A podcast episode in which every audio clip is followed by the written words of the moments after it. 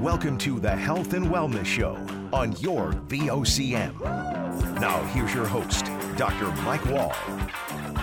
Welcome to the show. I'm your host, Dr. Mike Wall. Today, we are going to talk about nutrition. It's especially important being home these days where the fridge is within reach and our food habits are changing. You might also feel a very real pull to the cookie jar, and there may be some good scientific explanation behind that. With us to walk us through proper nutrition is Jessica Tong, registered dietitian. She works from Vancouver. She's in private health care. She works with a variety of clients from weight loss to different chronic health conditions. She has a Bachelor of Science from McGill University, and she's the founder of JessicaTongRD.com. Welcome to the show, Jessica. Thank you so much, Mike. Thanks for having me. No problem. And with her is Dr. Farrell Cahill. He's a medical researcher who works in academic, private, and public sectors. His work has focused on the etiology of chronic diseases, in particular in the field of occupational medicine. He has a PhD from the Faculty of Medicine at Memorial. Welcome to the show, Farrell. Hey, thanks. Thanks for being here, Mike. So, Jessica, how are things going on the West Coast with this whole pandemic situation? It's, you know, on a personal level, not too bad at all. Um, the sun is shining and life goes on. We've learned to adapt. So I think initially it was challenging for everyone. It was just so brand new, but it's been, you know, eight weeks now. And I think we've really come a long way and uh, have adapted our lifestyles to make things work. That's right, and it's a much different situation out here than we have in Newfoundland. Newfoundland today, getting down to uh, fewer and fewer cases, we're able to sort of flatten and almost eradicate the curve. Um, and I know you guys yeah. had a really, really fast start, but it's starting to get under control there too. It looks like. Yeah, and Farrell, I mean, you're you're here in town in St. John's. How are you and the family making out? Uh, again, I'm locked in the house with two kids a wife. Uh, no, and things are great. Things are fantastic. Um, you know, we're again in their new normal now. Uh, you know, we're starting to get a good rhythm and routine going. You know, we're looking at trying to again adapt, adapt our habits and trying to make sure we're making up for all that lost physical activity out in the transit systems, the real world. So no, it's it's been interesting. Like I said, we have our way of going out in the system, get what we need, but it's the new normal now. So starting to adapt. Good, good. And I think that's one of the things that we want to talk about today is the routine around food in particular, because I feel like that's one of the things that people are having the most challenges with. Um, maybe you guys could give us a bit of a background. Maybe just to start off with, uh, tell us a little bit about what you do in a day to day and and uh, and your background. Hmm So, in terms of work, I work with a lot of executives, busy lifestyles, a lot of travel. So, a lot of my work with them is to develop strategies um, so that they can still eat healthy and fit in exercise despite their uh, busy lifestyles. Um, again, on a personal level, I love cooking I love to explore recipes.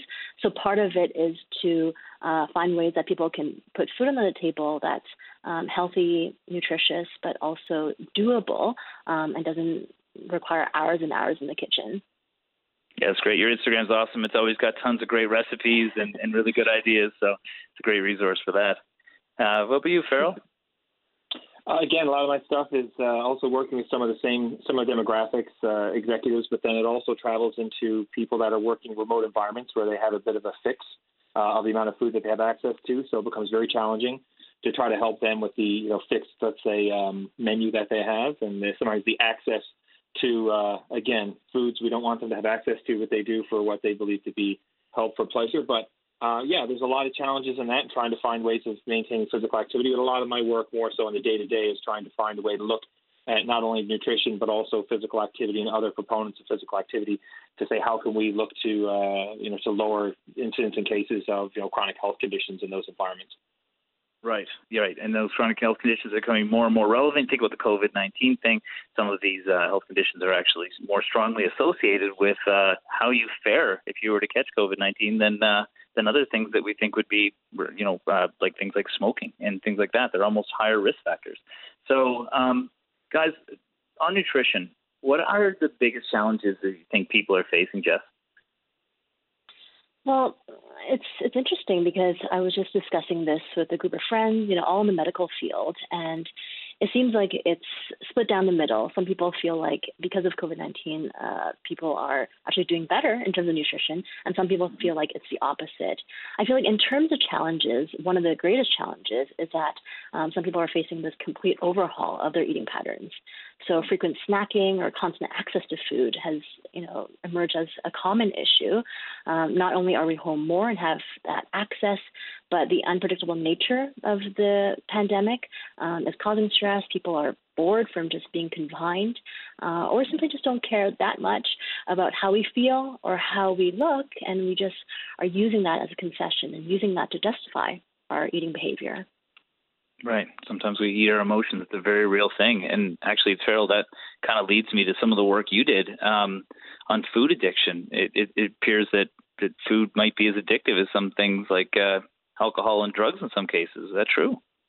Oh, for sure it is. Yeah, I mean, we're looking at about from most of the public and actual population research we did, we found about uh, again one in twenty or about five percent of the population is actually addicted to food.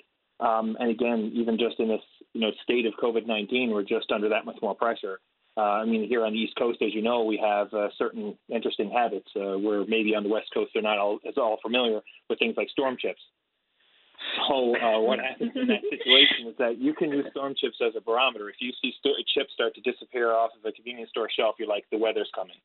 Um, but now in this isolation, it's not all that different. We still have that go out and get our snacks. And I think it's this coping mechanism of knowing that there's going to be pressures.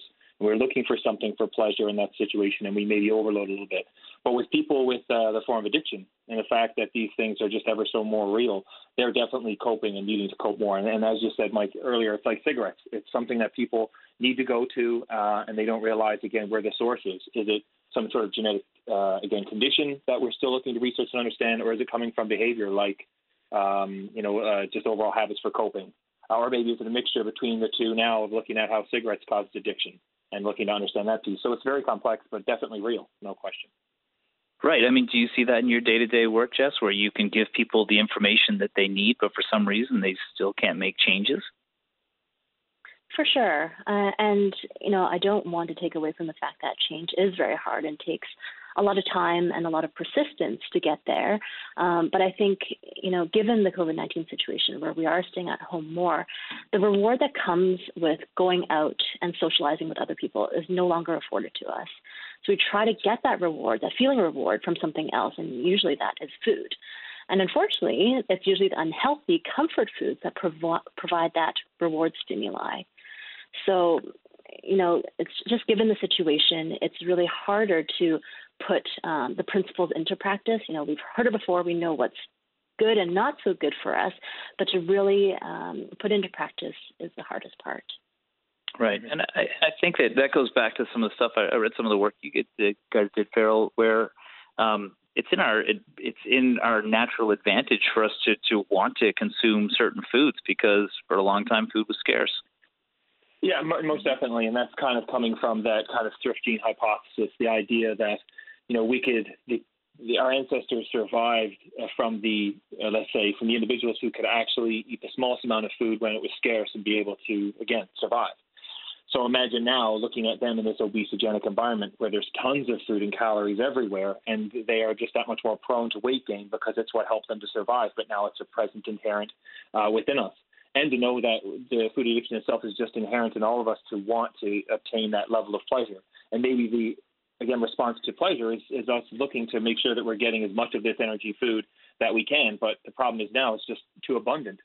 It was never mm-hmm. this abundant, and now that it is, it causes so many problems. So even in a COVID nineteen situation, what are the things that we can get our hands, uh, you know, onto very easy? Are things that are highly preservative based foods, um, and those are the things we can keep in the shelves. We can buy very frequently anywhere, convenience store or otherwise. And they're just the, the worst type of foods for us with high levels of, of macronutrients that are just causing damage.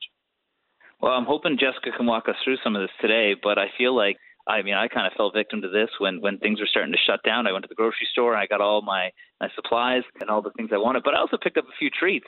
But the reality is now I had a stockpile of treats that I normally wouldn't have in my house and they were meant to last over a several month period. But you know, sometimes they just call into you, and so uh, on that side, you kind of alluded to it, Jessica, like that whole comfort side of things with people being in a stressful situation. What do you think are some other ways people can kind of get over that instead of just going for the snack thing? Mm-hmm. I definitely think it's it's tough because you know, as you both mentioned, things that come in a package they have a longer shelf life, and we tend to gravitate towards that because you know, in the back of our minds, we think that it'll last longer and it'll you know extend our availability of food. Uh, but the problem is that they don't deliver a lot of nutrients and they can be detrimental to our health.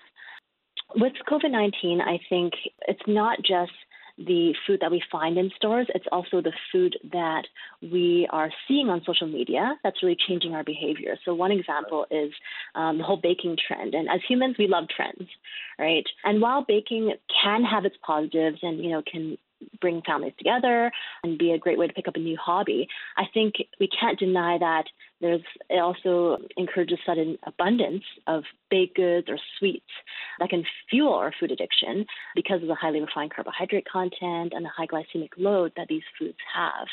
So I think it can be dangerous in that sense. Um, mm-hmm. and you know, again, there there are pros and cons to these types of habits and these types of trends but it seems like that's definitely a challenge for people right now. No, I agree. I think that's something we should really discuss because a lot of people you can't buy yeast anywhere in the stores these days because it's completely sold out. Everybody has has a chance to to spend the time at it, and everybody's taking up baking. It's hilarious. But mm-hmm. we're going to take our first break, but we'll be right back. We're here with Jessica Tong, registered dietitian, and Dr. Farrell Cahill, medical researcher. The Health and Wellness Show will be right back on your VOCM. Now back to Dr. Mike Wall. This is the Health and Wellness Show on your VOCM.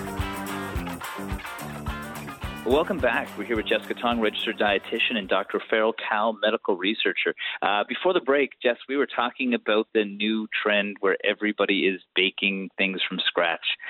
Tell us about the pros and maybe the cons of that right now. Yeah, absolutely. So, you know, again, I think that the pros would be just the ability to do something with your family members, um, to share the experience, and to have a product that you made from scratch. It's very rewarding in itself.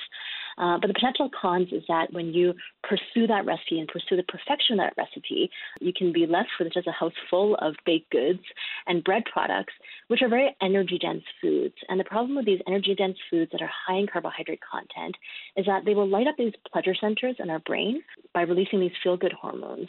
But it also can um, cause your energy levels to plummet because of that fluctuation in your blood sugar levels.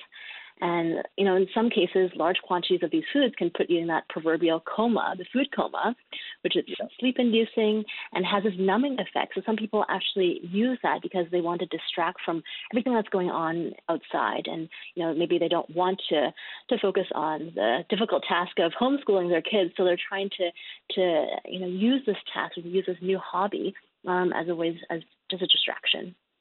Yeah, and I can see that. I mean, we got these high calorie foods, and we're probably expending less energy on average for most people because we are trapped in the house. Now, I know that walking, according to some of the tracking technologies out there, is up about 43% in North America, which is awesome. But in general, yeah, having high calorie foods and not a lot of outlet for it can sometimes be challenging. And I know that watching sports or watching Netflix doesn't burn a lot of calories like like playing. Yeah. So let's talk about like some of the serious implications that people need to really think about. There's a recent article that came out by the Lancet, which is a very, very well respected medical journal, and it showed that hypertension, diabetes, and coronary heart disease were the greatest risk factors uh, for complications for COVID 19, and that older adults were also at greater risk. So Farrell and I know this from being here in Newfoundland, but Newfoundland has some of the highest rates of these conditions in the country, and our median age is the highest in the country at 47 years old what should people be thinking about not only when it comes to what's going on with the pandemic but like overall like how does their food actually impact their long-term health jess well I, I think we recognize from a lot of good quality research and long-term research that a diet rich in highly processed foods and red meat is associated with an increased risk of metabolic diseases, whereas a diet rich in fruits, vegetables, and high quality proteins is considered cardioprotective, um, conducive to weight management, and can reduce your disease risk. So I, when we look at the pandemic as a whole, you know, at the beginning, we really took it one day at a time, focus on what was happening now. Um, and, you know, things were changing day by day. But now that we're eight weeks in, I do believe that, you know, we've seen the trends of how the disease is going and we have more information about the situation. I think it's a good time to really step back, look at the big picture, and refocus on the long term and what we can yeah. do in terms of long-term goals, long-term strategies to still keep ourselves healthy and think about, you know, just our health in the future and not just in the now. Mm-hmm. And sometimes these habits take a little bit more energy to get reinforced to begin with. And if we've got a bit of extra time and a bit of extra focus, and you know the the, the sort of bandwidth to be able to do it, it, it is a good time I think for people to like force themselves into some new things because it's going to be hard regardless. Farrell, I mean, mm-hmm. this is your area of research on the medical side. Um, why is it so important that people eat better for their health? Well, see, again, it's not only just the combination of the macronutrients, but it's those micronutrients that are so hard for us to dig into and try to understand a little bit more about. Um, so that's why, again, it is when we look at those, you know, say empty calories, that's kind of what we mean is that it doesn't have good content. I could give you a high level calorie diet and have a lot of great nutrients and materials to help your metabolism and your health. But it's really just kind of looking at it from that end that it's really critical that we, we gain that education. But speaking to your point about the COVID 19, the biggest challenge we have right now are those habits you know, I know right now on the East Coast we're falling back in that traditional hoarding of, of pleasure food and eating that pleasure food. Now that we're into this new normal, I'm hoping that we're starting to think about this can't last forever. We have to adjust to this new normal. We have to push away from those pleasure foods, and we have to do the hard work of trying to develop those new habits under this isolated environment where we're used to going after those pleasure foods. So I think we're now starting to adapt. But uh, again, as you've said, this is something that can't happen overnight. You have to make simple, realistic, you know, um, actual goal sets. You can think long term, but you have to be able to accomplish something in front of you and, and chip away at that and make it realistic, uh, and not be looking at saying I'm going to be, you know, ripped by the summer and be in great physical shape. It's more about can I find a way to reduce a bit of the baking? Can I find a way to reduce some of the carbohydrates and, and change into better proteins and better foods? Um, so it's very it's very difficult, but there's significant consequences on on the situation right now. I mean, again, Newfoundland Labrador, we are the most overweight and obese population that there is. Um, and so that would mean just now with more isolation and more poor habits and the type of food that we hoard, uh, it, it's it's just ever so much more difficult. Uh, I, I, would see that we're going to see a significant increase in those percentages even now after COVID-19, as you've stated uh, from from Lancet. I definitely think it's true of Newfoundland in our population demographic. So it's very critical that people awaken, say, look, I can't maintain this habit. I have to realize that I need to make some changes because it's going to be very difficult for me when it comes to the effect of COVID 19 and fighting it, or even just my general health and returning to or existing in this new normal. So it's very critical. Well, that's a, I think it's a good point too, and I think that given the time to reflect and hearing about health on the news all day long. And even, you know, our show is talking about health right now, of course, and COVID 19 because it is top of mind. But people, I think, maybe are a little bit more aware of what their own personal health status is because they're, they're thinking about, like, what happens if I'm exposed or whatever. Um, and so maybe that might be a motivator for some people to say, okay, look, like, these, this is a, this is a, a health condition I've had for a long time that's somewhat associated with um, the lifestyle I live, and maybe I can start to tweak some of those things. We're going to get into the things we can do to be better because I think that is the most important aspect of today's chat. But before we go there, like I don't think people sometimes understand just how how addictive foods could be and how they're actually created to to give us that, and that's why it's challenging. I think it's nice for people to realize that okay, there's a reason why it's so hard for us to get away from. Uh, Farrell, why don't you walk us through what makes specific foods so addictive? Yeah, yeah, it's, it's a really great point. Uh, very often people don't realize why they're drawn to certain types of foods, and we're not going to say food addiction is equal across the board. Uh, I know for you know certain individuals I've worked with, it's more sour, it's more sweet, it's more umami, it's all kinds of attributes of food that really seem to light up those centers for them. But overall, though, when we look at it, things that are heavy in sugar are, are causing those, those consequences and stating that they're more addictive than other types of foods. So, you know, we need to make sure that we realize that the intakes of those foods um, are causing, again, substantial issues, and it's going to be much harder for us to to kind of pull away from it. So, yeah, it's it's a like trying to find a way to kind of simplify the, the circumstance, but it, it's quite difficult. It's quite complex to think about why it is that someone's more prone to go after one food versus another, and, and how it is that we're addicted to those types of foods. Yeah. Well, there are some big culprits, you know, the fat, the sugar, and the salt. Like, let's hit those three. Like, Jessica, what are the risk factors of consuming those three nutrients in mass quantities? I think mass quantities of these foods they promote weight gain, uh, and we know that you know weight gain, obesity is a common risk factor for these metabolic diseases. So when we eat foods that are high in fat, sugar, salt, you know, it just it drives that risk up and another thing is that it can just cause our energy levels to plummet, which in a lot of cases, you know, it can reduce your likelihood uh, exercising, of moving around, which then contributes to the weight issue. So it's a bit of a domino effect. Most of the time, I find that these foods they really don't deliver a lot of uh, nutritional value, but again, they hit a lot of those taste receptors, those those things that we are craving. It, it really hits those notes. So we like those foods, we get satisfaction from those foods, but really they're not doing much for us from a health perspective.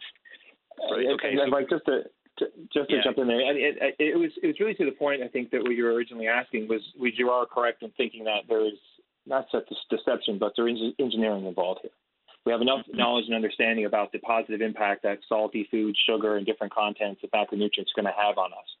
So it, it's very well correct in thinking that there's a lot of challenges here because a lot of the foods that we're probably getting that are highly preservative or available through fast food are the types of foods we should be avoiding because they've been engineered to give us the maximum mm-hmm. pleasure, to give us Well, that the- maximum the- palatable want to eat. I've heard of the term the bliss point. Explain that. Yeah, exactly. Bliss point is the, idea of determinant of food that can maximize bliss. So imagine if you're looking at variable types of individuals and certain types of foods that will really kind of get them on the highest scale, which can be measured in different ways. I've seen numbers of different studies do it, even with fMRI and, and other types of technology. But it's very much again, just as Jessica was saying, there's those areas that are that we uh, that light up, if you will, that cause us to have those pleasure responses that we're susceptible to. And uh, again, they understand that. They understand when they're engineering food that they want them to have those those quantities. Um, even when we look at again pop and the amount of sugar that's in it, it isn't necessary to have that amount of sugar in it. But for again, for that bliss point, for that idea of that pleasure response, they they've worked out those numbers. They know what's the best for their product, and that's Right. exactly the type of thing we fight against every day when we eat food. Is, is that's why we want it, independent of the food addiction. It tastes fantastic and it lights everything up. Yeah. Well, I mean that that gives us a good basis. I always like to set the tone of why people are probably struggling. We've got a change in our schedules. We're exposed to foods that are made to make us want to eat them in large quantities, and it takes a bit of education to be able to make the right choices. We're going to scoot to a break, but I'm here with Jessica Tong, registered dietitian, and Dr. Farrell Cahill, medical researcher. We'll be right back. The Health and Wellness Show will be right back on your VOCM. Now back to Dr. Mike Wall. This is the Health and Wellness Show on your VOCM. Welcome back. I'm here with Dr. Farrell Cahill, medical researcher, and Jessica Tong, registered dietitian. Okay, Jessica, let's get practical here. Um, because of physical distancing, we're supposed to be limiting our visits to the grocery store these days. So, what are some tips people can use to be really organized when they get there to make the best use of their time? Yeah, for sure. So this is no surprise, but making a shopping shopping list is really valuable. Um, you might even want to have that mental blueprint of how you plan to navigate the store and which aisles you want to go to. Because if you're spending time in each aisle and only looking at recipes, then it really prolongs the time you're in the store, and it may even interfere with other people shopping. So getting organized, being prepared is really key.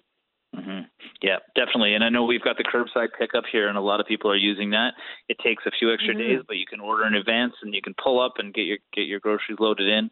And it's funny because I thought I was a pretty good produce picker outer, but everything I've ever gotten just picked out by them has been almost better than what I could have gotten. So, not not a bad thing. Amazing. Yeah, yeah. And when you're talking about the foods, like people obviously want to have, we talked about macronutrients and rounding things out. Like, what are some what are some key like um, key things they should get for like proteins or carbohydrates and things like that?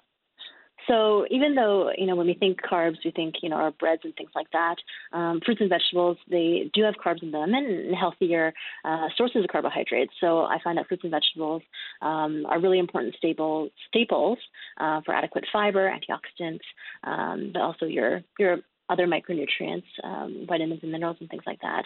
Uh, I'll always look for things that are fresh in season um, and things that are versatile. So for for example, baby kale or baby spinach you can throw them into a saute, you can add them to smoothies, um, pastas, what have you. So really easy to just add nutrition quickly to meals. Mhm.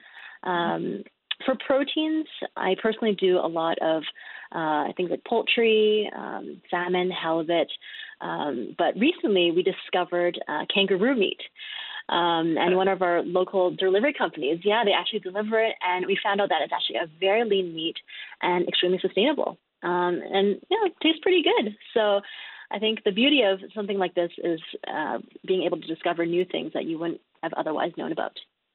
Well, that's that's actually a good point 'cause- because we won't get kangaroo meat here uh, in Newfoundland, but we do have a lot of game and things like moose. So people have freezers full of moose, which is game and same sort of thing, lean, super tasty, and lots of great recipes from that. Um, uh, Mm. So Farrell, you you studied uh, literally how these foods impact our satiety, and if snacking is one of our big issues, like how can we combat how full we feel by the foods we eat? Yeah, it's, a, it's a great point. I mean, trying to find foods that have good nutrients and, and aren't just high in those, uh, you know, again, sugars and other materials. So we know mostly, you know, independent of education, basically what junk food is. So we know we need to try to reduce some of that and say we need to move away from it. So then we're thinking, okay, well, what is food that would be categorized as not so much junk food, right? And those really are, are foods that have good protein in them. Um, protein, throughout all the research I've done for all the satiety hormones that I've researched, I mean, protein is, is the satiety hormone. It's helping to reduce your need to eat. It is the key critical component within your diet that's helping to reduce your wantingness to eat. But then there's also, let's say, food that has roughage and size that helps to create that fullness. But then, independent of even the nutrients, just drinking water can be very positive for your metabolism, very positive for the feeling of fullness.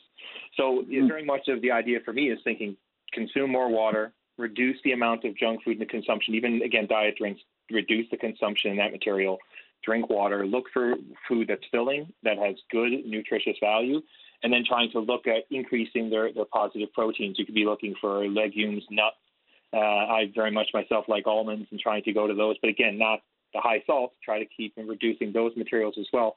Those will have a great benefit on, on slowing down. They'll, they'll activate so many uh, appetite suppressing hormones allowing your brain to be able to reduce that need and drive to eat and continue to snack on those foods. So again, the, the biggest message though is just recognize what food is is junk and try to find a way when you do make those trips to the grocery store, try to do your best to reduce the consumption of them. Try to dig into the pantry and find some things you can be creative with and constantly think you need to go out. What are you doing every time you go out? You're just replenishing the junk stash.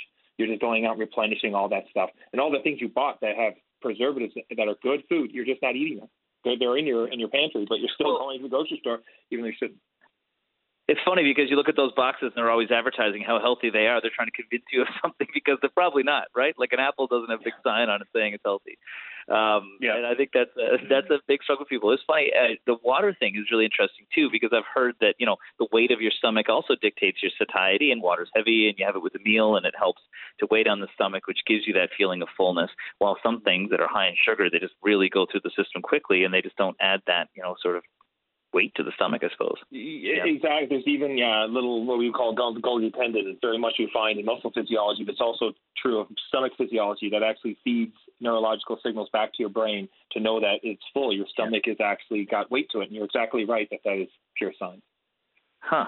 And you know, Jess, on your point about the greens, I think you know greens are great because I, I what I do is I get them for salads, but if they start to get wilted and stuff like that, you can easily saute up the spinach and the kale, and you can make a make a meal with them, you know, that way, and and you can sort of take them to the full length of their of their lifespan, right?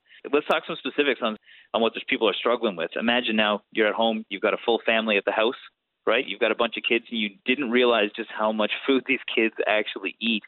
What are some good parenting tips for healthy snacks for kids? I really like the mise en place concept that you that's used in the culinary world, but you know, translated and use it for snacking. So mise en place means everything in its place. So your ingredients are prepared ahead of time and arranged in individual containers so that they're accessible and they're ready to go. Um, right. So for your kids, you can prepare a number of healthy snacks in different containers, whether it's pre-chopped fruits and vegetables, you know, um, nuts on the counter, you know, cubed cheese, and you can store that in the beeswax wraps to be to be environmentally friendly. All these things just to keep them within arm's reach and then to allow your kids to have autonomy and choose what they eat, how much they eat, and when they want, and understanding that the nutrients in these foods, like the protein and fiber, do promote that feeling of fullness and can help your kids learn to self regulate portions. So rather than really sort of policing snacks too much, which is something that we are really trying to get away from, uh, we're giving kids the, the freedom to choose and the freedom to make these decisions in order to build healthy habits long term. Right, but the key there is to have the right healthy foods available to them to get whenever they want, as opposed to, you know, going towards the cookie jar. Uh, Farrell, you got a, you got a little mm. fella, you know. Yeah. How is he with the I'm, snacks? I, I listen. I'm feeling pretty vindicated here. I, I pretty much feel that what Jess is, uh, is saying now, I can actually put a definitive term on what I've actually been doing but but very much in the same way we we pre-prepare so much so that he has a choice of what's available to him. Mm-hmm. because very much when we took it into the house and he knew where it was he became now as three years old smart enough to figure out snacks are here. Open it up grab snacks out. We were like okay now we need to basically get rid of that junk food and try to bring in food that's positive options and put it in the place of where the snacks used to be and very much now he can go and have independent choices of picking out the food that we believe is good for him, uh, and still trying to monitor the amount that he's consuming, but knowing that the, the food he's going for throughout the day is nutritious and, and it's good. And then having that scheduled time of saying, look, we're all going to sit down now as a family and have that committed meal time to make sure that we're still getting those things in there when we do the breakfast and the lunch and, and the dinner. And the fact that we're isolated, we have the ability to do this, and it's been precious. It's allowed me to have more time with my children than I've ever had, and I'm soaking up as much of that as I can because very often I'd be eating lunch and God knows where in my vehicle. Now I'm sitting with my children every single day and having a, a, an awesome meal. So there are, but there are significant challenges. Don't don't get me wrong. When when you have to overcome a great deal, and you're saying that what can I get my child, and how can I feed them on a budget? And a lot of those high preservative foods are the things that are the cheapest in the supermarket, and we're so traditionally used to giving our children. And it's the thing that probably keeps them, let's say, calm from being isolated. And we're looking to feed their pleasure to try to keep them calm. But again, as Jessica said over and over again, it, their energies plummet. It's not good food. It doesn't maintain positive energy. So they're burning themselves yeah. out, and then they're overtired, and, and it's very difficult. So for us, it's been uh, it's been great to try to again do that, pre-prepare food, and get the junk food out of there, but let him have options of access to where it is. Um, been yeah. great. Yeah. Yeah, and and uh, and I think that people undervalue the the importance of food sharing. Just what are the benefits of families of spending time together eating?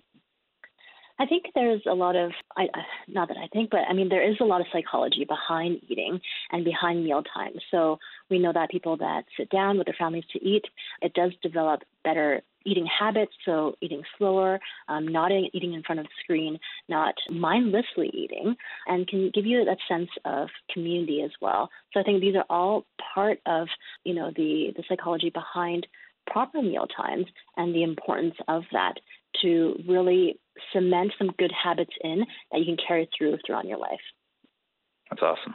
Yeah, it's a great point about the about the habits and the idea of how do we develop new ones. And and this is that time. We we, we have bad habits and we need to try to find a way to engineer some new ones. And COVID nineteen there might be an opportunity for us to do that. That's right. And family time is, is key right now. So we might as well make the best of it. We're going to jump to a break, but I'm here with Dr. Farrell Cahill, medical researcher, and Jessica Tong, registered dietitian. We'll be right back. The Health and Wellness Show will be right back on your VOCM. Now back to Dr. Mike Wall. This is the Health and Wellness Show on your VOCM. Welcome back. I'm here with Dr. Farrell Cahill, medical researcher, and Jessica Tong, registered dietitian. Uh, Jessica, why don't you run listeners through what a typical day of health eating looks like? Absolutely. So we always want a good start. Um, for breakfast, I think it's easy to gravitate towards the carbs like bagels and breads and things like that.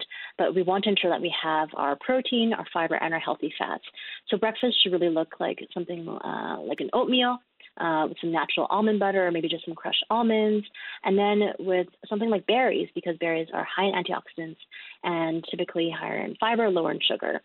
Um, another alternative would be a smoothie, again with some berries, maybe some uh, raw leafy greens, maybe some plain Greek yogurt as a protein source.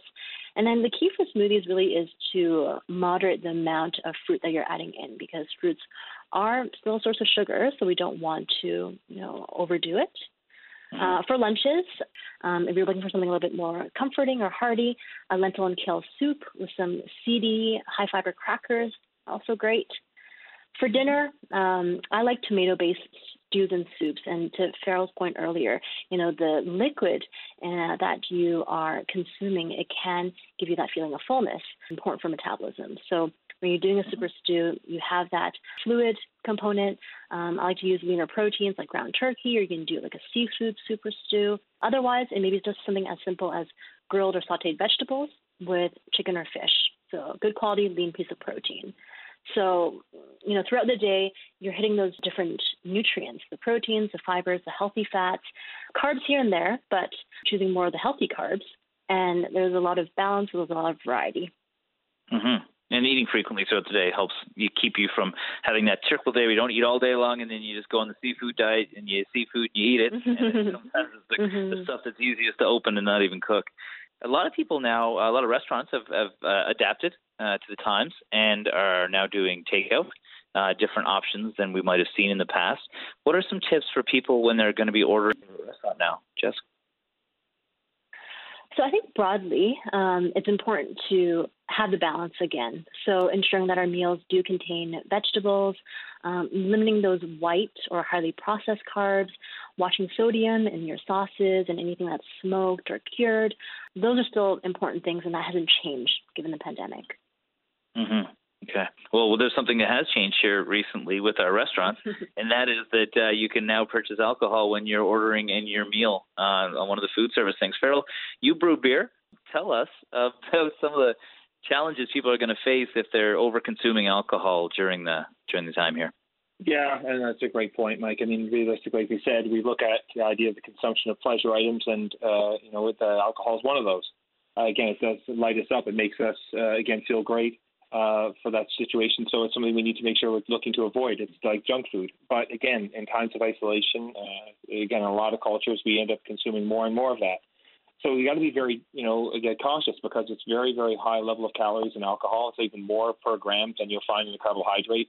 So it's very uh, critical that we understand that. And very often when we go for alcohol, we're usually getting it as a mix to you know as a part of something where we're actually adding mix to it pardon me. And then those mixes have a lot of sugar and they have a lot of things to try to hide that alcohol taste. And that could be very detrimental. We can end up with a lot of increases in calorie intake through consuming alcohol. So we need to make sure we're aware of that. And again like i said for drinking beer i mean that's that's bread. Liquid bread is fantastic. But again it's very high in calories. So we need to make sure that we limit the amount that we consume. But um again the idea of going to those restaurants you know the thing i would say again to what jess was saying is that you know it's not fast food when a restaurant gives you an opportunity to to to purchase from them. So have some patience and realize you have to order ahead. And if you're going to get a good meal from them, a healthy, good meal, then you just have to make sure it's not going to be that fast food experience and, and expect that it's not going to be that fast food experience. And maybe that's going to help you because you shouldn't be going for that that quick fix, uh, you know, situation anyway. Yeah, and so for you guys with your family here, I mean, you got two kids and your wife, and you guys are all working. Um, how are you guys managing it? Do you guys have some food taken out? Do you are you cooking a lot more? Like what's the what's the yeah, oh, yeah honestly to, to to you know not not to name drop but there there are certain um, you know companies you know, specifically in Newfoundland that have allowed their food to be put in places frozen uh, they've allowed some of their products and abilities to be put in partial uh, construction where then that would mean you can find them refrigerated at grocery stores so you can take it home and, and complete the item on your own um, and some of those things have been great. So a lot of restaurants have created a lot of opportunities for us to be able to go and do that. And also the idea of the non-contact pickup, where again we can go to a certain location and have it dropped in a certain place where there's no contact, and we can get access to a great meal. And that's important not only just for you know for us to have that break, but it's also a part of that you know let's say relationship aspect that I'm, I'm in here with the children, but I, I'm also here with my wife, and we need to find time to have you know a date night and some opportunities together and realistically, going out and getting that food allows us to complete that option. So that that's something we've taken advantage of with restaurants that serve food. So we, we say keep that up. That's fantastic, and, and we're really excited about the forward momentum of again our shared space and social distancing and getting back to those restaurants, supporting local, and making sure that we're ever mindful of those people that are working hard to get us that that good food. That's right. I've got a lot of friends in the restaurant industry. They're being extremely resourceful, and it's nice when you call up your favorite restaurant and uh, they got great healthy food, but uh, it's also sold out, which is good for them. I, am happy about that. yeah, that. That's a great point. Yeah. It is. Yeah, and it is. It, that's just resilience, and that's what I. That, that's some of the things that are coming yeah, out of this that are really positive. Yeah. Don't don't be hard on them if they're sold out. That's great. That's good. Yeah, it's great. Perfect. Support. That's, that's That's great. Uh, college are, are learn to make it yourself, which brings us mm-hmm. to the mm-hmm. next thing. And Jessica, like uh, folks uh, might not know this about you, but you're an amazing uh, chef, uh, and uh, you've got a, an amazing Instagram with all the foods you cook. Maybe you can guide folks through what the best things are to cook in like bulk, so we could freeze it, like batch cooking, because that's a really common thing these days. Yeah, thanks, Mike. That's really generous. Um, I think when it comes to batch cooking, what you really want to do is double up on your recipes, um, whether it's in the slow cooker, or instant pot, or any other uh, tool that you have, and then refrigerate part of it, or and then freeze the other half. So a lot of people will say to me, you know, this recipe makes six servings, eight servings, and I just can't see myself eating eating it six times or eight times in a row. But really, that's not the point of batch cooking. It's just to have these meals available for those busier nights, for those uh, times when you don't feel like cooking, to have a healthy option available so that you're not referring to a fast food drive through.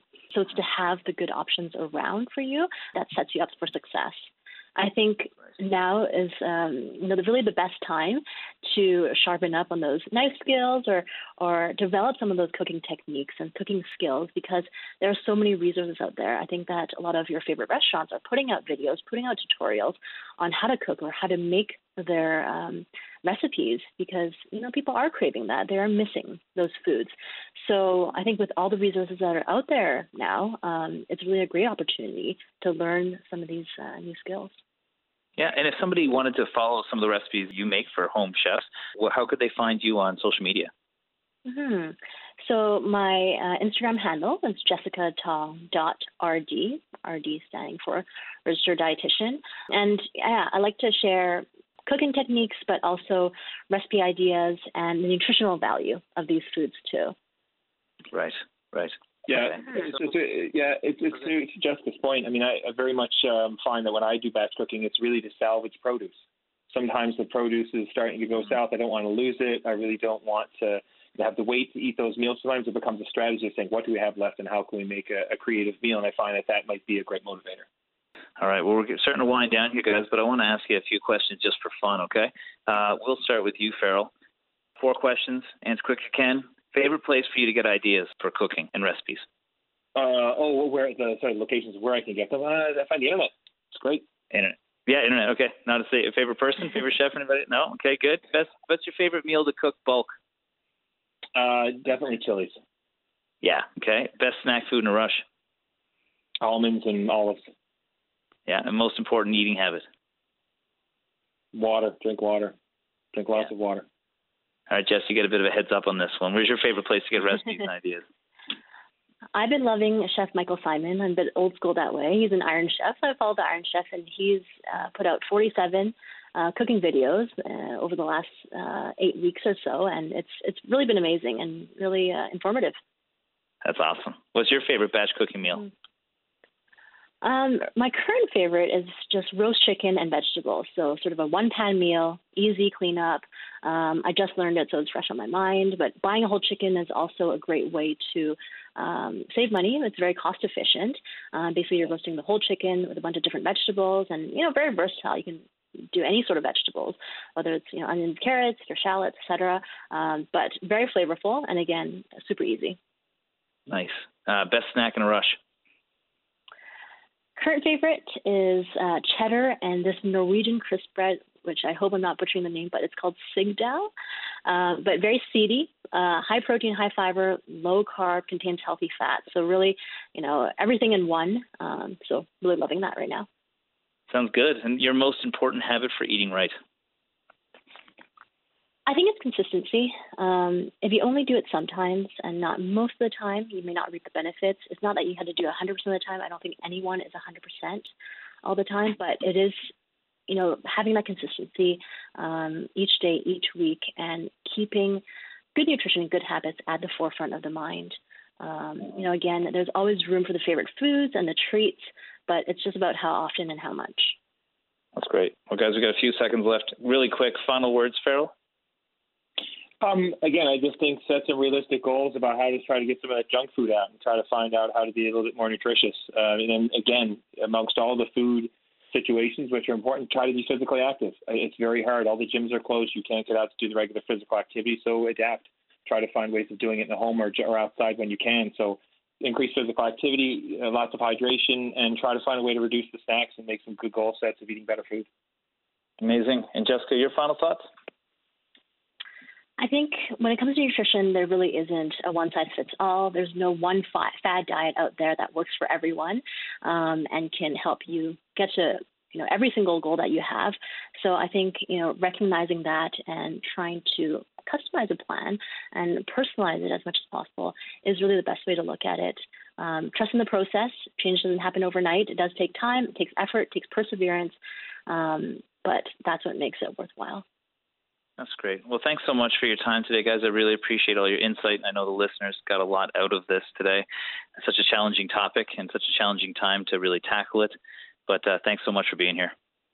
Of course. Appreciate being on. Thank you. All right. Well, that's today's show, guys. I was here with registered dietitian Jessica Tong and medical researcher Dr. Farrell Cahill. We will see you back here same time next week.